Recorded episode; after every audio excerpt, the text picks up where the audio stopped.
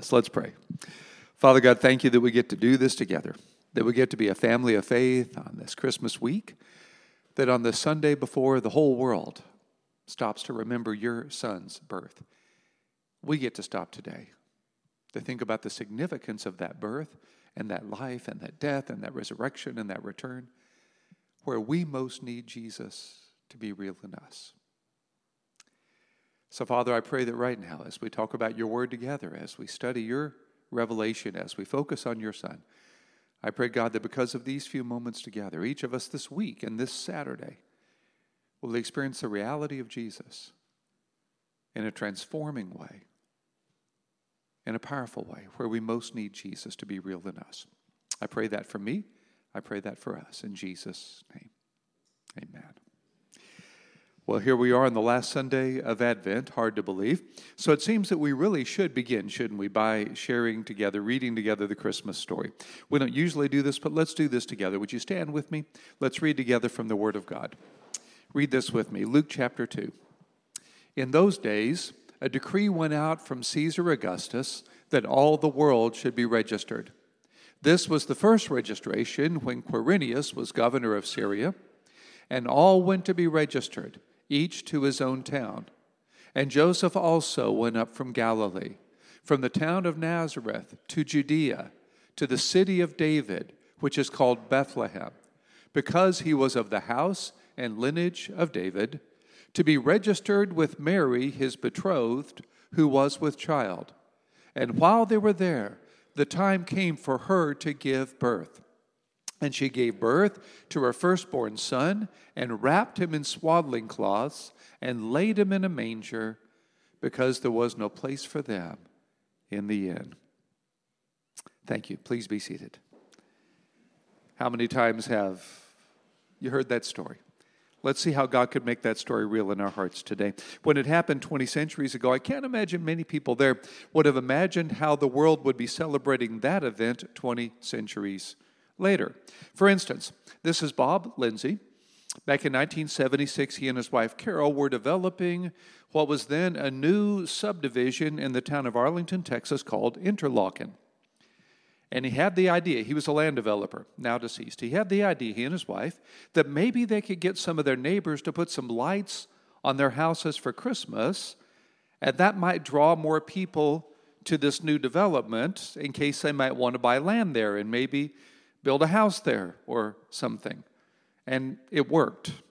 46 years later, Interlochen, as I'm sure you know, is one of the best known Christmas neighborhood drive residency things in the entire country. It's getting national attention. It takes 2.5 hours to drive through it now. If you saw the news reports about it the last week, that's what really caused me to think about it. They were warning you there are no toilets along the way. And it's 2.5 hours. That was part of the warning of the entire experience. Well, we could spend all day just looking at pictures of some of the houses in Interlochen, in Arlington, and what they've done to celebrate the birth of Christ. And they are not alone. 80 million homes in America are decorated with lights right now for Christmas. 80 million. 76% of homes have Christmas trees at a cost of $6.1 billion. And that's just at my house. We have 2 trees. We should have more, shouldn't we? Yeah, should have more. Exactly. Americans are going to spend this year, by the time Christmas is done, $789 billion on Christmas. And all of that because of that. It's amazing when you think about it, isn't it? But on another hand, really it makes sense that the world would celebrate the birth of Jesus as it does. I saw a study this week. Someone recently listed the 25 most significant humans in human history. Top 25 of all time. I didn't see any of us on the list, but, you know, maybe next year. You know, Dennis, maybe next year we'll make the list. Number 24 was Napoleon, for instance. Number 21 was Julius Caesar. 16 was George Washington. At 15 is Abraham Lincoln. Number 10 was Plato. Number 5 was Socrates. They listed Albert Einstein as number 2. And guess who was number 1? Of all the figures of all of human history. Well, here's something that makes number one different from the other 24. I've read a lot about Napoleon. I'm reading a biography of him right now, in fact. Janet and I have been to Rome, to the very place where they think Caesar was assassinated. I've been to Mount Vernon, George Washington's home. Been to the birthplace of Abraham Lincoln. Been to the Acropolis where Plato and Aristotle walked around. Read a lot about Albert Einstein over the years. But I know Jesus personally. You can know Jesus personally in a life-changing way. So we're this season looking at the candles of Christmas, the Advent themes of the season, faith, hope, last week, love, today, the Christ candle. How do you light the Christ candle in your heart in a way that won't go out all year? How could you know Jesus on a level of transforming intimacy that maybe you've never known before? Where do you need Jesus to be more Jesus in your heart today? Ask yourself that. Where do you need more of His peace, His forgiveness, His grace, His leadership maybe, His healing, His encouragement? Where do you need what only Jesus, the living Jesus, can do? Well, let's think about that as we talk about Christmas. Let's think about Christmas and what happened 20 centuries ago just a little bit. First question, why did He come? Why Christmas at all? Why did Jesus leave heaven for earth? Why did He come to our planet? And you know the answer to that question. He was born to die. He was born to die for our sin. Scripture says that God loved us and sent His Son to be the propitiation or the payment or the justification for our sin. That's why Jesus came, was to die for our sins. You knew that. But why die the way He did? Why not hemlock like Socrates? Why not a lethal injection like we do? Why that? Why the cruelest form of torture ever devised in human history? Why like that? Well, the Bible says of Him in Isaiah 53 that Jesus was pierced for our transgressions. He was crushed for our iniquities. Because Jesus came at Christmas and died on the cross, there's no sin He cannot forgive. And because He died specifically on the cross, there is no pain He cannot feel. Because of what Jesus did for you, He will forgive every sin you will confess. Then He'll separate it from you as far as the east is from the west, bury it in the depths of the deepest sea. Remember it no more. The Bible says that. And because He died on the cross, you will never feel a pain worse than His pain. You can't. It's been determined by medical science that the most horrific pain a body can feel is crucifixion. You and I will never feel a pain He doesn't understand because He died the way He did. So we understand why He came, to pay for our sin. We understand why He died even on the cross, to feel our pain, to know our pain, our suffering, our grief. But why the three-year ministry before that? Why didn't He just show up on the planet and die on the cross? Why did He do that? Why teaching in their synagogues, proclaiming the gospel of the kingdom, healing every disease and every affliction among the people? Why did He do that? Well, among other reasons, it's to show that He is the great physician. It is to show that, in fact, He can heal every disease and every affliction. If He'd simply come and died, you wouldn't know that He could cleanse a leper's body. You wouldn't know that He could raise a corpse from the grave. You wouldn't know that He could open blind eyes. You would know that He could place His hands on a grieving soul and change that soul forever. You wouldn't know that. But because of His three-year ministry that led to His crucifixion, to His death on the cross, we now know there's no need He cannot meet.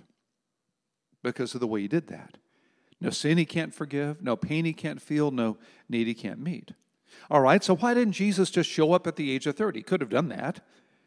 God of the universe could have simply appeared at the age of 30. Why be born as a baby? Why go 30 years where we know virtually nothing about His life? We have that one episode when He was 12, remember, at the temple. But other than that, we know virtually nothing about His life until the age of 30 when He starts His public ministry. Why do it like that? Why not just appear on the earth at the age of 30? Why do all of that? Well, because Jesus was born as a baby and grew to be a child and then an adolescent and then a young adult and then enter into His public ministry, as the Bible says, in every respect He's been tempted as we are, yet without sin. Their temptations children face, adults don't. And temptations adults face, the children don't. And because Jesus experienced the full gamut of humanity, he faced the full gamut of temptation. And so as a result, there's no sin he can't forgive, no pain he can't feel, no need he can't meet, no temptation he cannot defeat. Because he did it the way he did it. All right, so Jesus would choose to come as a baby to grow into adulthood for all the reasons we've described. But why that baby in that place? Why not a palace in Rome? Why not the temple down in Jerusalem? Why not be born to some royal family on some level of acclaim and distinction and celebration? Why do it like that? Only baby to choose his parents, only baby to choose his birthplace, and he chose that. I read a lot from Frederick Buechner, one of my favorite theologians. He had this to say about Christmas. Those who believe in God can never in a way be sure of him again. Once they've seen him in a stable, they can never be sure where he will appear or to what lengths he will go or to what ludicrous depths of self-humiliation he will descend in his wild pursuit of man. If holiness and the awful power and majesty of God were present in this least auspicious of all events, this birth of a peasant's child, then there is no place or time so lowly and earthbound, but that holiness can be present there too. And so, we know there's no sin he can't forgive, no pain he can't feel, no need he can't meet, no temptation he cannot defeat, and no heart he cannot enter. If he would be born in that manger, he'll be born again in your heart. If he would receive the worship of lowly field hands, he'll receive your worship. We know all of that because of Christmas and what happened because of Christmas. And one last thing, don't forget that he chose to become a human at all. Don't forget that the God of the universe chose to take on humanity at all. One of my favorite quotations about Christmas, this from C.S. Lewis, Mere Christianity. The eternal being who knows everything and who created the whole universe became not only a man, but before that a baby, and before that a fetus inside a woman's body. If you want to get the hang of it, think how you would like to become a slug or a crab. And he did all of that for us. That's what Advent is all about. It's from the Latin word adventus, meaning coming. But as we sang just now, come thou long expected Jesus, especially in liturgical traditions, churches during Advent focus not just backwards at his first coming, but forwards to his next coming. Advent is not just about what he did, but what he will do, about his next coming. And that's an appropriate thought. You see, Jesus actually has come or will come in four ways. He came first at Christmas. He became flesh and dwelt among us. Second, if you've asked him to forgive your sin and be your Savior, he has come a second time into your life by his Spirit. Now your body is a temple of the Holy Spirit. That's kind of the second. We talk about the second coming being the return of Christ. It's actually the fourth coming, if you want to think about it. Second coming is when he comes into your heart. The third coming, if he tarries, is when he comes for us as death. In John 14, Jesus said, "In my Father's house are many mansions. If it were not so, I would have told you, I go there to prepare a place for you. And if I go there and prepare a place for you, I will come again and take you to be with me, that where I am, you may be as well." When you die, literally, Jesus comes to take you to heaven. He opens the door of the car to bring you into the house, as it were. He comes for you at death, if his return tarries. And then ultimately, what we think of as a second coming, he returns to earth as King and Lord. And all of that is what's out there. The Bible says, these are the angels speaking to the apostles at Jesus' ascension to heaven. This Jesus who was taken up from you into heaven will come in the same way you saw him go into heaven. Now, you don't know when that is. The Son of Man is coming in an hour you do not expect. We don't know when that is. But when it happens, at the name of Jesus, every knee should bow in heaven and on earth and under the earth, and every tongue confess Jesus is Lord to the glory of God the Father. So here's where we are. First coming has happened. Thinking about this Saturday. If you've trusted Christ as your Lord, you've had the second coming. Now you're between the third between the second coming and the third or the fourth. The Lord could come for you today, or he could return today. In just a few minutes, Janet and I are going to get in the car and drive back to Dallas. And that's a religious experience, even on a Sunday morning. And we may not make it. You never know, right? You're one day closer. You don't know. Charles Spurgeon was preaching a sermon on heaven, and he said there was a woman in the congregation that her face was just so glowing as he was talking about the glories of heaven, the ecstasies of heaven, the rewards of heaven, the beauties of heaven. And as he was preaching on heaven and doing all that that masterful, genius preacher could do to describe heaven, and her face grew more and more, all at once he realized she'd just gone there. Right there during the sermon on heaven. We don't know, right? We're at that second coming, I hope. I hope you've trusted Christ. And if so, you've experienced the second coming. Now we're waiting for the third or the fourth. And the message of Advent is this. Jesus is coming again, either for me or for us all. And we have only today to be ready. Now that sounds like a somber message on the Sunday before Christmas, but it's actually the opposite. If you knew Jesus would return again next Saturday, Christmas Day, either in death or in his return, if you knew that you would see Jesus next Saturday, be an appropriate thing on Christmas Day, wouldn't it? If you knew you were going to see Jesus next Christmas Day, either because he came for you or he came for us all, what would you do differently this week? Well, doing that differently this week is not only the best way to prepare for Christmas, not only the best way to honor the Christ, not only the best way to thank him for what he's done for you, it's the best way to live every single day. If I knew Jesus was coming back next Saturday, what sins would I want to confess ahead of time? Well, because Jesus came to die for our sin, he can forgive that sin. Where would I ask Jesus for healing? Well, because he died on the cross, he knows my pain, and he can heal. Because of his public ministry, we know that he can heal. He can help. He can forgive. Is there somebody I need to forgive? If I knew Jesus was coming back on Christmas Day. Well, that's the best way to live, is to let myself out of the prison of the resentment and the anger and the animosity and the bitterness of refusing to forgive. Is there someone whose forgiveness I should seek?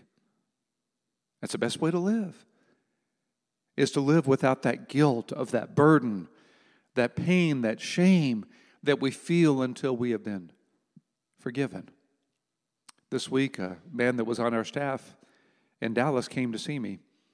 He committed a moral failure in our first year in ministry and resigned from the church, and I had not seen him since. Been 20 years. He was back in town, made an appointment with a friend of mine specifically to come see me to ask my forgiveness.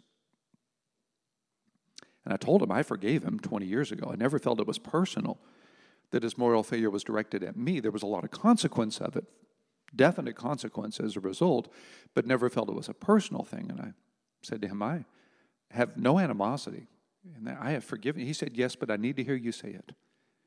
Do you forgive me? And I said his name and said, yes, I forgive you. And I wish you could have seen his face. If you knew Jesus was coming back on Christmas, is there somebody this week you need to go see? Well, do it. It's the best way to live every day, is to live that day fully obedient to Jesus, fully right with Jesus, to live that day so close to him, so experiencing him, that every day is Christmas. Is there something you need to do? Is there something you need to stop doing? Well, Advent is God's invitation to remember the first coming while you prepare for the final coming, whenever that is for you. And to make your life so simple that that is what drives you. Live every day ready for God, every day ready for God, every day ready for God. Read some time ago about a great preacher who said he started every day by looking in the mirror and saying to himself, be ready today to meet thy God. Every day ready to meet God. Found an odd quote, but it really spoke to me. Steve Jobs, the great theologian Steve Jobs, y'all remember, right? made this statement. That's been one of my mantras, focus and simplicity. Simplicity can be harder than complex. You have to work hard to get your thinking clean to make it simple, but it's worth it in the end because once you get there, you can move mountains. So let me invite you to simplify your life this week. Let me invite you to simplify your life to living every day as though it were Christmas, every day as though Jesus were coming, every day ready to be with Jesus, because that's the best way to live every day. Don't put it off. I wrote this down when I saw it. If you do not do it now, you never will, and that is the one thing you will regret. If you do not do it now, you never will, and that is the one thing you will regret. So today we're lighting the Christ candle. Make that your only candle. Make it the purpose of your life to live as though it were Christmas, to live as though Jesus were coming today, to live close to Jesus, ready to see Jesus, walking with Jesus, because I promise you that's the best way to live. Every day. And then every day is Advent, and every day is Christmas. So let's pray. Take just this moment, if you would. Let me ask you. If you really did know that you would see Jesus tomorrow, what comes to mind first that you would change today? Would you pray about that right now? Would you ask Jesus for the help, the strength, the courage, the faith to take that step? If it were easy, you would have done it already. Would you ask him, would you ask Jesus to be Jesus in you? Would you ask the Christ who lives in you by his Spirit to give you all you need to be ready today for him? I promise you, the best way to live this day is as if it were that day. Pray about that.